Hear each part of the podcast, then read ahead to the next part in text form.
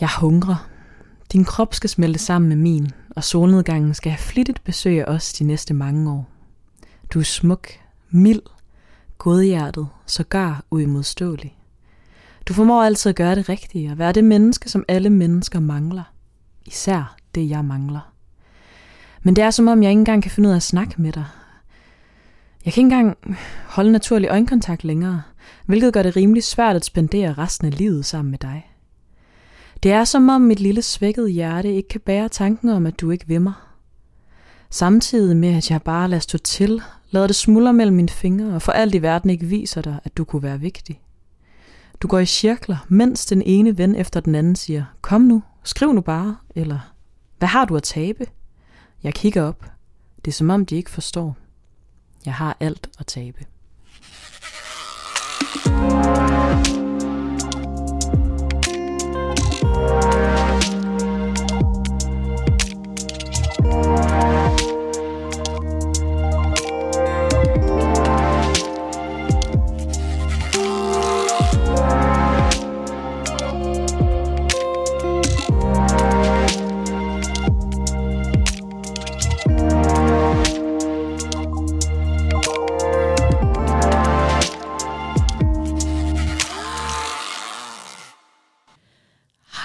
Og velkommen til dagens afsnit af Sidstik. Og i dag, der skal vi snakke om ulykkelig forelskelse. Og forelskelse er jo sindssygt dejligt og kan så meget godt. Og også, man bliver også lidt skør. Det må vi erkende. Efter erfaring herfra i hvert fald. Men ja, i dag der skal vi snakke om den ulykkelige kærlighed. Og hvad det ligesom kan gøre, når det kommer over, og når det ikke lykkes, og når det er svært, og når det er hårdt. For det tror jeg, at rigtig mange kan ikke genkende til på den ene eller den anden led. Så velkommen til.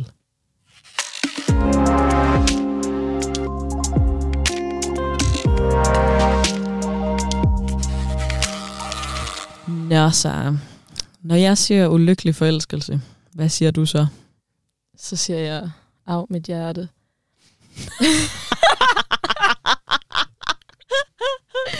Okay. Yes, sir. Ej, ulykkelig forelskelse. Jamen, jeg forbinder det jo med noget, der gør lidt ondt. Eller gør meget ondt, faktisk, til tider. Det er jo ikke en rar følelse. Altså, lige netop som du siger, sådan, kærlighed kan være så dejligt og gøre livet så stort og meningsfuldt. Og samtidig kan det også bare gøre så næs. Og man kan føle sig så lille og uden betydning. Og ja, altså sådan, det kan virkelig også rive fodfæstet væk under en. Og være ulykkelig forelsket. Jeg vil i hvert fald sige, at det er min erfaring, at det ligesom får nogle usikkerheder frem i en, og man kan komme til måske at idealisere den person, man er ulykkeligt forelsket i. Og ja, du ved, miste dele af sig selv, eller i hvert fald følelsesmæssigt afkoble fra dem i den periode, hvor man er ulykkeligt forelsket. Og så er det også bare, jeg tror også, jeg ser det at være ulykkeligt forelsket som en form for sorg, fordi at man mister noget, som man troede, eller noget, som man måske stadig føler er rigtig vigtigt. Og det er jo også derfor, at det jo gør så ondt. For det er jo også en sorg, når man skal sige farvel til noget, man troede skulle være noget stort og værdifuldt. Jeg synes, det er en skrækkelig følelse. De gange, jeg har været i det, så altså, har jeg virkelig været opslugt. Altså, det er faktisk en af de følelser, der kan opsluge mig allermest. Det er den ulykkelige forelskelse. Ja. Også mere end sådan forelskelse. Altså, den er simpelthen, den ætser sig bare ind i en. Og sådan, jeg har bare oplevet at bare sådan have et eller andet underligt drive også, af at være ulykkeligt forelsket, fordi at man, eller jeg har haft så mange, du ved, følelser i kroppen, og så meget uforløst energi, og fortvivlelse og usikkerhed. Jeg kan huske sådan, sidst jeg var sådan ulykkeligt forelsket, så gik jeg bare verdens længste tur, sådan 30 kilometer, så gik jeg hjem og hæklede en top, og så sådan, du ved, blev bare ved med at lave ting, og var konstant produktiv. som sådan en kompensation for den sorg, det var for mig at miste, ja, sådan, eller i hvert fald få revet tæppet væk under sig, og hele illusionen omkring sådan, det forhold, man tænkte, man kunne få med en person. Ja, så det var en afvisning, og lige netop så et sted, hvor jeg begyndte at have mig selv, altså sådan, tænke alt for, eller hvad siger man, at jeg begyndte meget at idealisere sådan, den person, jeg var ulykkeligt forelsket i, og lige netop miste mig selv lidt i det, kom til at sådan tænke, at så var jeg måske ikke god nok, altså for alle de der usikkerhedstanker og følelser. Sådan tror jeg meget, jeg har oplevet det. Det har faktisk altså været meget intenst altid, og meget sådan, faktisk meget med et underligt drive, som jeg også altid får brugt. Men det er bare sådan, det fylder fandme meget, når man er i det. Og hvornår i processen opstår den ulykkelige forelskelse? Eller hvornår mærker du alle de svære følelser? Det har helt klart været ved afvisninger. Det er når, at det ligesom går op for en sådan, gud, den her illusion, alt det her, jeg har projekteret over på den anden person, det er en løgn. Eller sådan, det bliver meget ægte, at det ikke kommer til at ske. Så det når, at jeg er meget sikker på sådan, okay, nu er afvisningen, den er kommet. Så nu skal jeg finde ståstedet i mig selv, i stedet for at tænke, at jeg skulle have fundet det over i den anden. Hvilket jo også er eller sådan usundt at tænke. Men jeg tror, det er det, jeg er kommet til. At være sådan, ej, nu skal jeg gro sammen med det her menneske på en måde, som giver mig mening og værdi i livet. Og så når det ikke sker, så føles det bare, som om livet bliver meget mindre. Og så er det jo, man skal lære på en eller anden måde finde det i sig selv, alt det der. Men det kan, altså det huskede jeg i hvert fald ikke, da jeg lige stod midt i det. Det er først kommet senere. Hvordan har du oplevet det at være ulykkeligt forelsket? Ja, det er ikke så sjovt. Nej. Det ligger jo også lidt i ordet, kan man sige. Jeg tror, når jeg hører ordet ulykkelig forelsket, så tror jeg bare, at jeg ser sådan mig selv fra mit indre blik sådan zoomet ud i rigtig mange sådan virkelig ynkelige stunder, eller sådan mig, der går fra et eller andet grædende.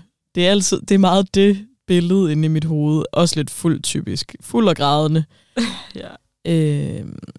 Det er meget de billeder, jeg får inde i mit hoved. Det er ligesom den der sådan hjerteskærende følelse, lige når man er i det moment.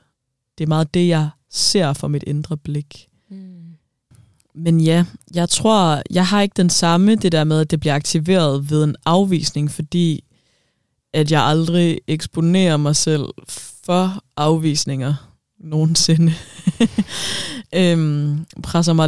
presser hverken mig eller personen aldrig op til det punkt, hvor at en afvisning ville falde, hvis det var det, det bød på. Så det er mere måske skuffelsen over egne manglende handling, samtidig med ikke at blive mødt i den uudtalte forventning, jeg har til det andet menneske. Og det er så skrækkeligt at tale om. Ja. Og det er meget altopslugende for mig. Det er nok det, jeg synes, kan være det svære ved at være ulykkeligt forelsket. Jeg tror, jeg vil definere det anderledes end, eller i hvert fald ikke, jeg tror, at det er en ulykkelig forelskelse for mig har ikke så meget med den anden person at gøre, hvis jeg tænker virkelig over det. Det handler mere om, hvordan jeg bliver i det, fordi der kan godt være gange, hvor jeg har været forelsket i nogen, eller har kunne lide nogen, eller synes, nogen var spændende, og det ikke er blevet, men at jeg ikke vil kalde det en ulykkelig forelskelse. Fordi jeg synes, det kommer an på, hvordan jeg bliver, og om det er sundt for mig at være i. Hvis det når til det punkt, hvor at jeg ikke længere føler, at jeg kan være mig, og hvor jeg føler, at jeg bruger helt vildt meget uhensigtsmæssig energi på det, fordi jeg synes også, der kan være noget vildt smukt i bare at være forelsket og have den, og også vide, at det ikke skal blive, og det er okay. Mm. Det behøves ikke være ulykkeligt nødvendigvis. Men oplever de gange, eller det jeg ligesom tænker på, jeg har især et konkret eksempel, som du godt ved. Og der tror jeg, at det ser jeg som en ulykkelig forelskelse, fordi at jeg brugte så meget energi på det, og fordi at jeg også lagde så meget af mit værd over i den anden person.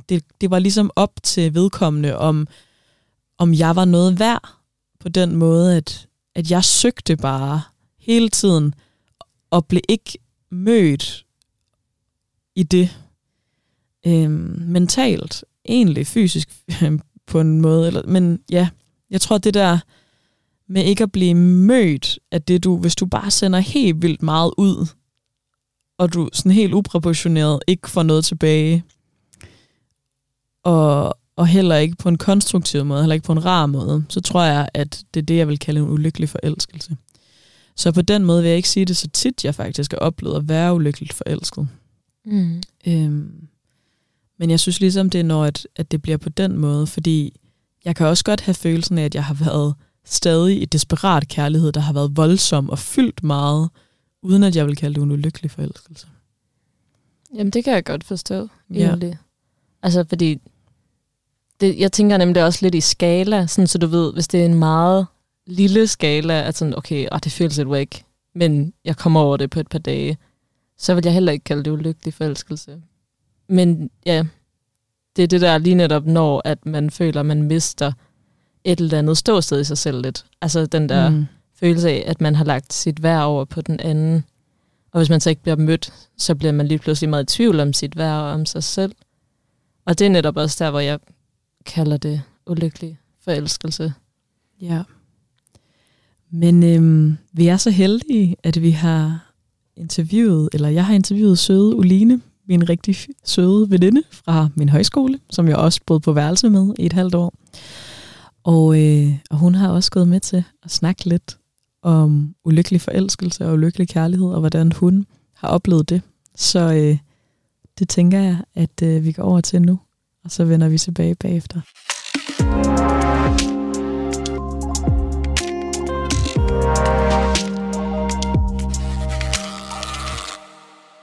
Hej Uline.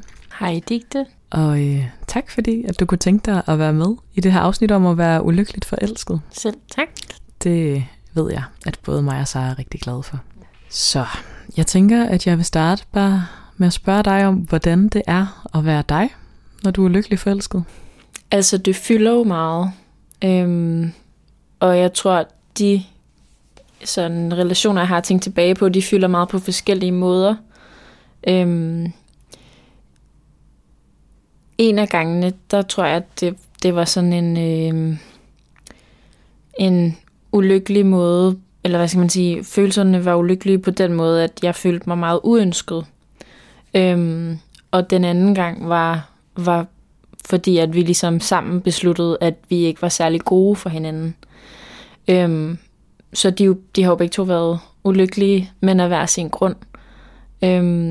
Så de har fyldt meget på forskellige måder, så derfor har jeg også følt forskellige ting. Jeg tror faktisk, for mig at det er en lidt fremmed følelse.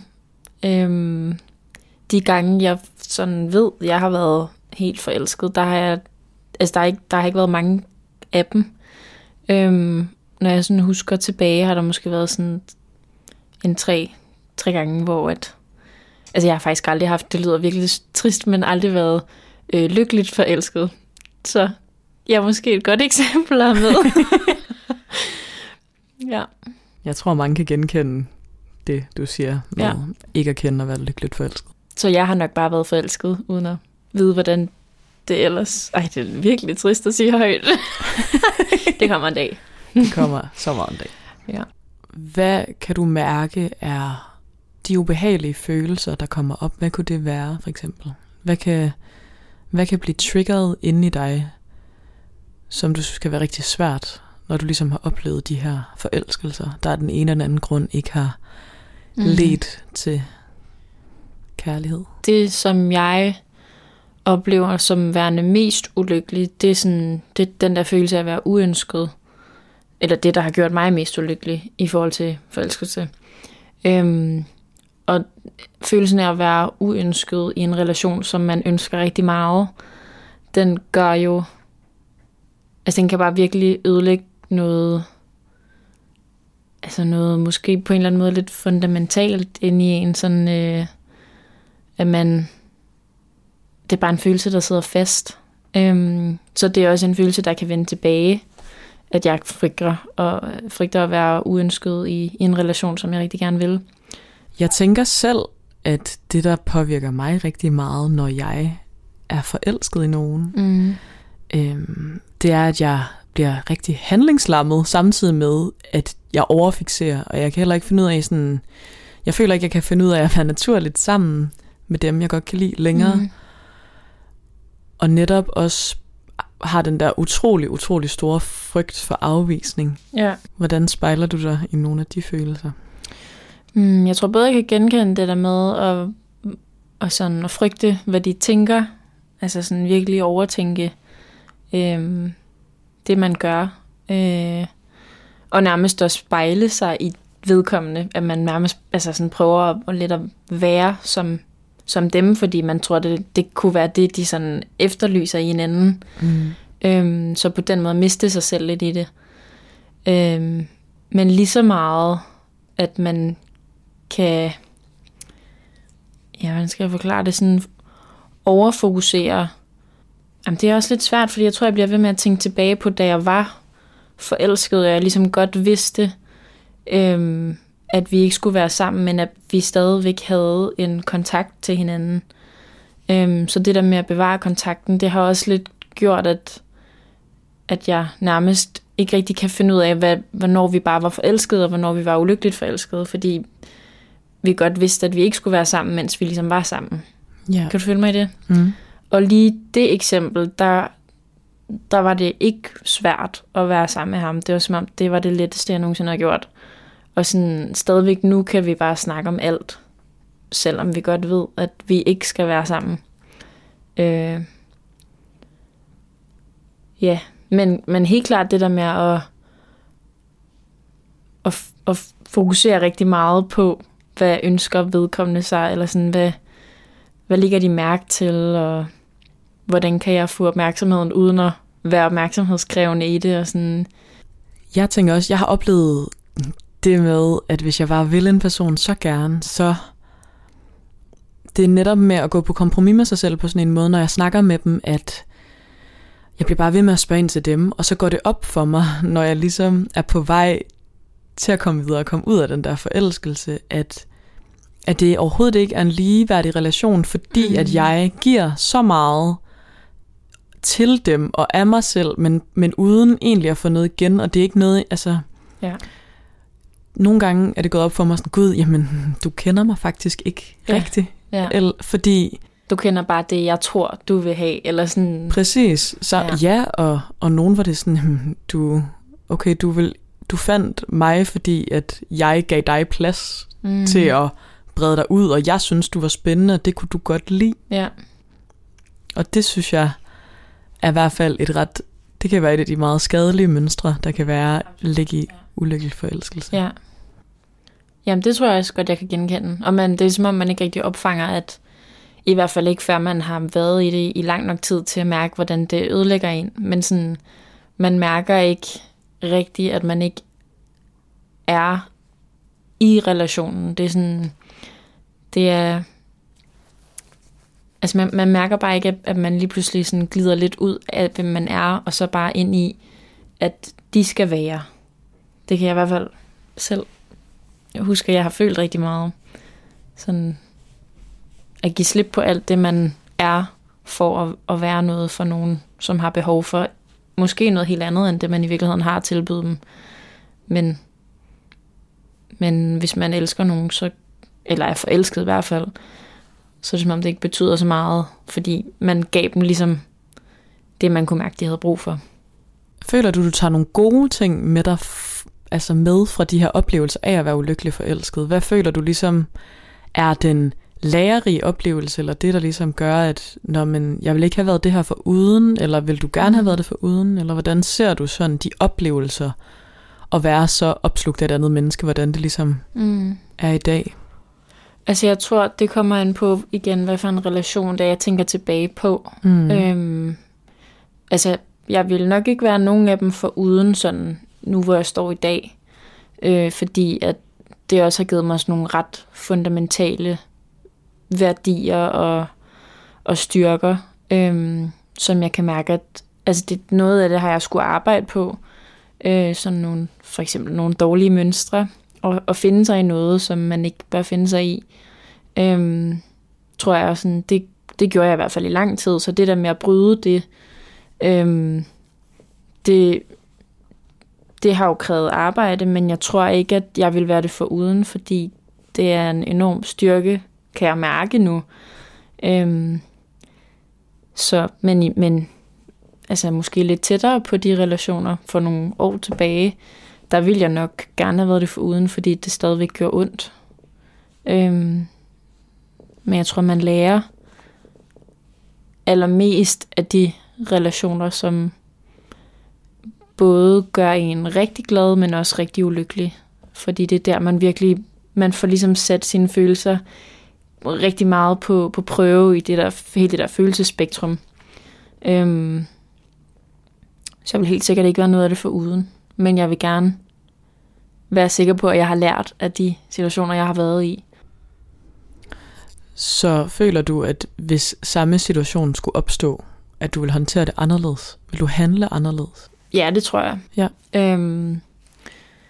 Altså, jeg synes allerede, jeg har kunne mærke en forskel egentlig, fordi at jeg godt ved, at når sidst jeg stod i en lignende situation, der lød jeg mig ligesom bare, hvad siger man, rive med, og ligesom vi snakkede om før, det der med at bare ligesom lade ham, eller den man er forelsket i, få deres behov opfyldt, så ligesom at mærke, men hvad er det egentlig, jeg får ud af det her, og jeg er sikker på, at altså måske får man ikke noget ud af det lige med det samme, men i hvert fald det der med at vide, at vedkommende gerne vil give noget på et andet tidspunkt, så man ikke står og har givet dem alt, hvad man havde, og ikke altså bare står lidt uden noget som helst lige pludselig, sådan rent følelsesmæssigt. Når du bliver forelsket, er du så god til at handle på det? Gøre noget ved det? Nej, det er jeg virkelig ikke. Nej. Altså jeg tror, jeg er sådan meget afventende. Det er virkelig en dårlig strategi. Men kender det meget godt. Ja, jeg tror, og det er måske også derfor, jeg har været mest ulykkeligt forelsket, eller sådan, at det aldrig rigtig er gået som, altså jeg har ikke rigtig været i nogen længerevarende forhold, og sådan, og det er egentlig ikke, fordi det gør mig noget, men jeg tror, at det kan være en årsag til, at min relation af kærlighed ofte bliver sådan lidt, de bliver enten lidt korte, eller de bliver sådan lidt spøjse, fordi jeg måske ikke er helt ærlig i forhold til, at jeg bare lidt venter på, at han tager det første skridt, eller siger noget, eller altså jeg er virkelig dårlig til at handle på det. Jeg tør nærmest ikke engang at sådan give dem et blik, fordi ligesom i introen der, at han skal jo ikke tro, at jeg sætter noget på spil for ham, eller sådan, men det gør man jo virkelig, fordi man blotter sig virkelig meget. Ja, og man kommer jo lidt til, uanset om man har lyst til det eller ej, at sætte noget på spil. Ja. Så man burde jo ligesom bare... ja, og det gør begge parter jo. Ja, præcis. Så man har jo lige meget at miste. Det er bare spørgsmålet om, hvad det er, den anden sætter på spil. For man kan jo aldrig rigtig vide, hvad deres intentioner er med relationen. Ja, så det afsluttende spørgsmål er egentlig bare sådan, hvordan det føles i dag at se tilbage på dine oplevelser og være ulykkeligt forelsket. Jeg tror, at det er blandet. Altså tænker du sådan regel, eller hvad skal man sige, hvor jeg står i dag, eller hvor? Hvordan du ser tilbage på dem, hvordan du ligesom emotionelt connecter dig til de oplevelser i dag? Jeg tror, at jeg egentlig er ret afklaret omkring hver eneste af de relationer. Der er nogen, jeg gerne vil fortsætte på et venskabeligt plan. så er det så lige det der med, når man så mødes, som det stadigvæk er venskabeligt. Men lige nu, hvor jeg står, så synes jeg, at det har været rart i hvert fald at møde en, som jeg har været ulykkeligt forelsket i, og finde ud af, at vi faktisk kan være rigtig gode venner. Og at vi begge to har det godt med, at det kun er venner, vi er. Måske også at se, at vedkommende egentlig bare er et menneske, fordi man har jo en tendens til at putte dem op på den største pedestal i verden, når man er forelsket. Ja, helt sikkert. Ja, ja, og det der med, at man ved jo altid godt, at nogen ikke er perfekte, men det kan de ligesom blive i ens romantiske fantasi, og sådan at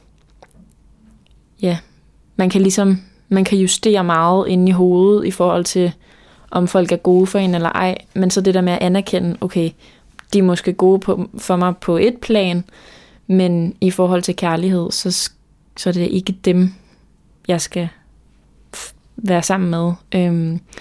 Og på den måde, når jeg nu ved det, så har jeg det faktisk, og har anerkendt det også, så har jeg det godt med det. Ja. Det lyder dejligt. Ja. Tak fordi du ville være med. Selv tak. Tak fordi jeg måtte.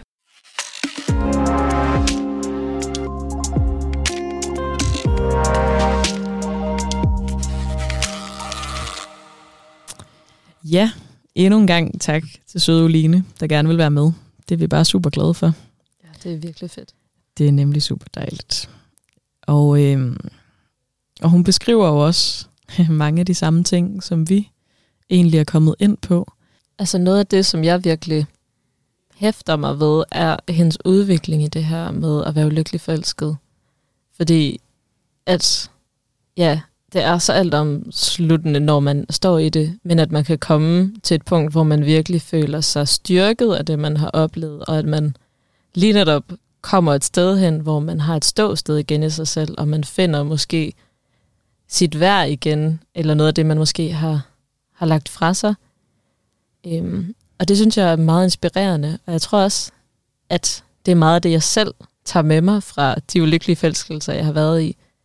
Det er det her sådan nye, sådan selvfundne selvværd, og en eller anden glæde ved, at man har erfaret noget, og man har lært noget. Og det kan jeg bare godt spejle mig i, ved Ulines historie. Ja, og det er også lidt de samme temaer. Hun beskriver netop det der med, at man taber sig selv, og man prøver at tilpasse sin personlighed for at være det, de gerne vil have, selvom man måske ikke indeholder det, de gerne vil have. Og det der med, det tror jeg bare er meget rigtigt, at hvis man ikke får skabt et autentisk grundlag for kærlighed og for at gå ind i den relation, så er det bare virkelig en god opskrift på en ulykkelig forelskelse. Man skaber virkelig et dårligt fundament for det samvær, hvis man netop når til det punkt, hvor man føler, man skal tilpasse sig selv. Og selvfølgelig, det gør alle jo i en eller anden vis forstand, når man er forelsket, at man ligesom, man ved jo godt, at man, så er man lige ekstra hjælpsom, eller ekstra gavmild, eller du ved, et eller andet. Finder sig for meget i en eller anden grad. Selvfølgelig er der den tenderen, men der er forskel på det der med, hvor grænsen ligesom går, når du ligesom taber dig selv, og hvad du står for, eller hvad, det er også meget voldsomt, men måske bare... Men det er meget rigtigt, det har jeg i hvert fald selv oplevet, at du ved, ting jeg troede sådan, at det ville jeg have spottet, eller sådan, eller stoppet, eller jeg ville have haft mig selv med på en anden måde. Det er bare ikke sket, når man står og er helt fucked i hovedet på grund af alle de her følelser og tanker. Så sådan, jeg synes, det er så berettiget at kalde det det, man står for.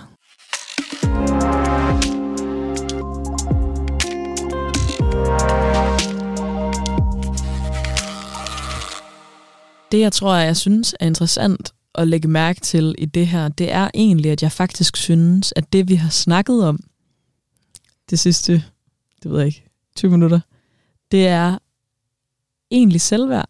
Det er det handler om. Det handler om, hvordan dit selvværd er. Og det tror jeg bare, jeg synes er så interessant, hvor stor en spiller i kærlighed selvværd egentlig er, og hvor vigtigt det er. Altså faktisk generelt i dit liv er selvværd nok en af de største spillere overhovedet. Men netop det der med, at alt efter hvor dit selvværdsniveau ligger i en relation, vurderes, eller det er i hvert fald sådan, jeg vil vurdere, om det var en ulykkelig forelskelse eller ej, eller om det er en sund kærlighed eller ej. Mm. Om det er noget, der er godt for dig. Fordi hvis du netop er forelsket i en, og det giver dig mega god selvtillid og selvværd, og du føler, at du får fremelsket nogle sider af dig selv, og selvfølgelig også får udfordret nogle sider af dig selv. Det gør man jo, når man kommer så tæt på andre mennesker på den måde. Men også omvendt, at hvis du føler hele tiden, at du giver, eller du skal være, eller passe ind i en eller anden form for formel, du har udregnet, fordi så vil han, hun måske synes, whatever, så er det virkelig en usund kærlighed, og ikke en kærlighed, der er værd at samle på, egentlig. Nej, for det handler jo lige netop om, at den anden skal jo også elske en og holde af en for den, man er, og ikke den, man prøver at være, eller tilpasse sig til at være. Jamen præcis, og jeg synes heller, altså af egen erfaring, synes jeg aldrig, det virker, hvis man når så langt ud også, at man taber sig selv i det, så tror jeg også, at jeg til sidst ender med, at jeg slet ikke selv har lyst til at være i det, fordi jeg ikke kan lide, hvad det gør ved mig. Mm. Fordi at jeg alligevel har en tilpas mængde selvværd til at vide, at jeg ikke har lyst til at miste grundessensen af mig selv, eller sådan, fordi at det er, eller og også bare en masse ting, jeg har tilegnet mig, som jeg er glad for, at det ligesom, det skal jeg blive ved med, eller sådan, okay, men jeg er en, der har brug for plads, eller jeg er en, der har brug for at snakke om mig selv. Det kan jeg ikke fjerne, fordi at jeg føler, at du bliver glad, når du snakker om dig, så lad os give dig plads. Det er jo ikke altså ønskeværdigt for nogen. Mm, nej. Men tror du ikke, det er bare et tankeeksperiment, at selv hvis man står og har et mega solidt fodfæste og et godt selvværd, at man kan komme ud, hvor man næsten ikke kan kende sig selv, og man kan på en eller anden måde stadig føle, man mister sig selv. Tror du, at man stadig kan det, selvom man måske har et rigtig godt selvværd? Det tror jeg bestemt alle kan. Jeg tror, at det bliver sværere og sværere at rokke, jo højere selvværd du har. Mm. Men bestemt tror jeg, at det er noget, der kan ske for alle.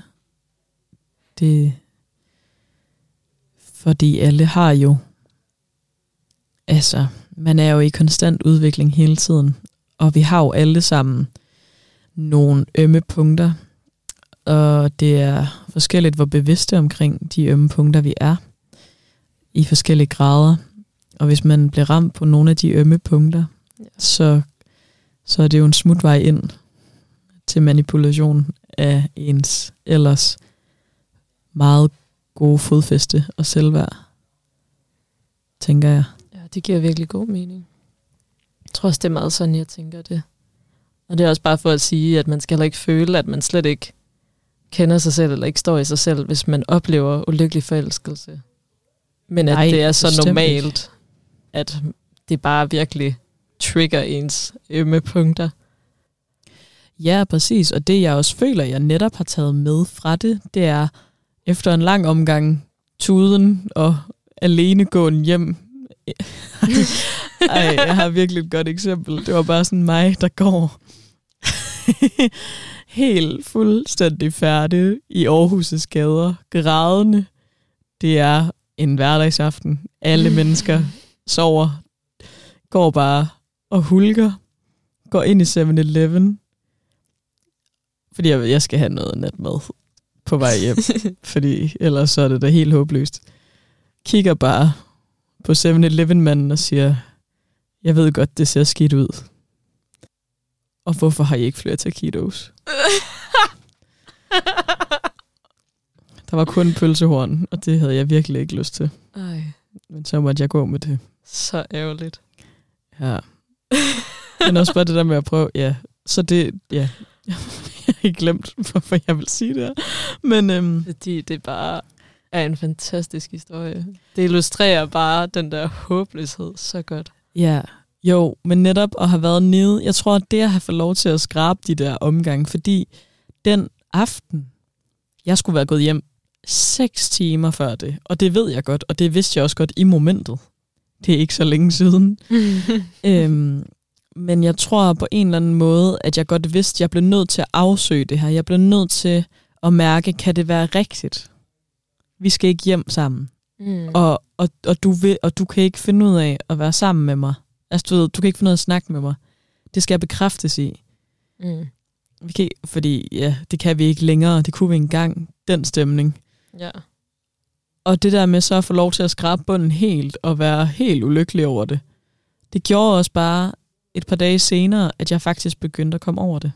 Og jeg begyndte at se de ting, og det skal man jo selvfølgelig også passe på, men så ser man jo de ting i den anden person, hvor jeg er sådan, om det her, det vil jeg faktisk overhovedet ikke, eller sådan, det her, det karaktertræk, hvorfor synes jeg, det var så fascinerende, fordi jeg kan egentlig godt lide at være det modsatte.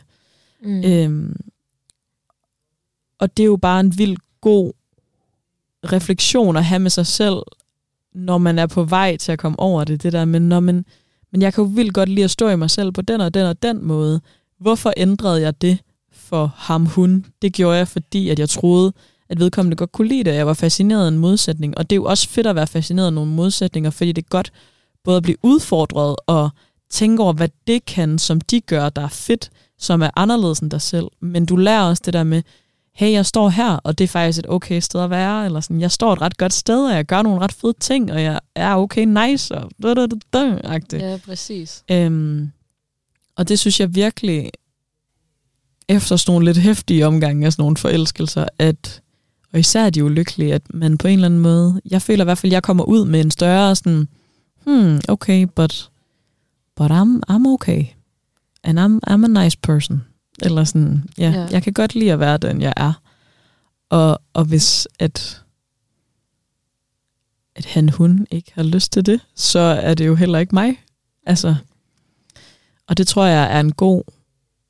Og det er jo, altså, og så skal man jo bare netop arbejde så derhen, ikke? Fordi det, og det kan jo være nogle større skridt og spring, end man lige har lyst til, og føles virkelig hårdt, fordi...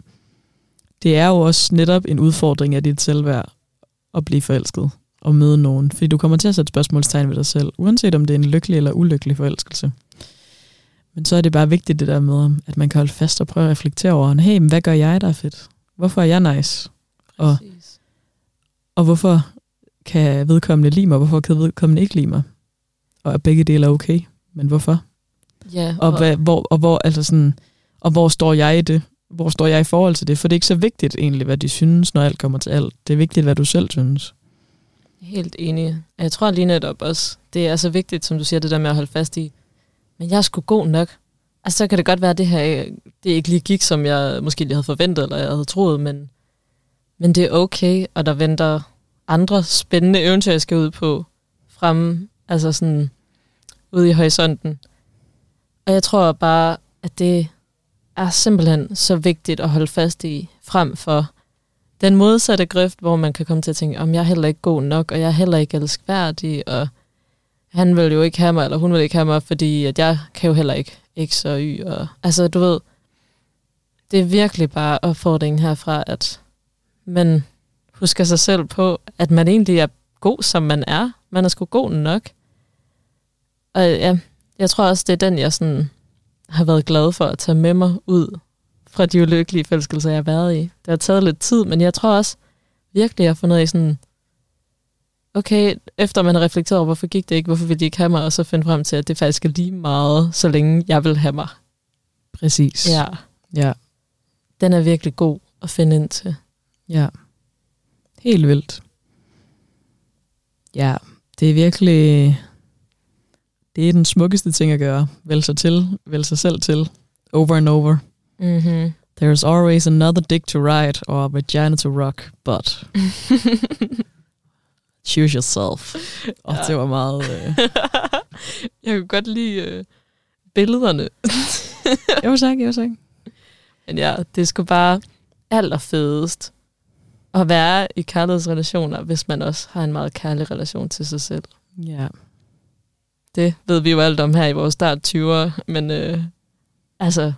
Okay, men det er jo præmissen. Ja, det er den alder, vi er. Ja. Nogle gange kan jeg bare få sådan en, nu sidder vi bare og preacher omkring livets sandheder. Og du ved, er bare så noob. Ja, vi er sygt noob. Men jeg har en idé om, at vi siger det rigtige. Ja, og man kan jo altså sådan... Hvis vi ventede på at få nok erfaring, så du ved, kom den her podcast ud om 60 år. Det går jo ikke. Vi bliver nødt til at komme ud med det nu.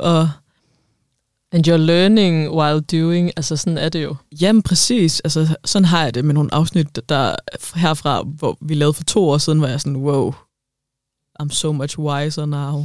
Ja, sådan er det jo.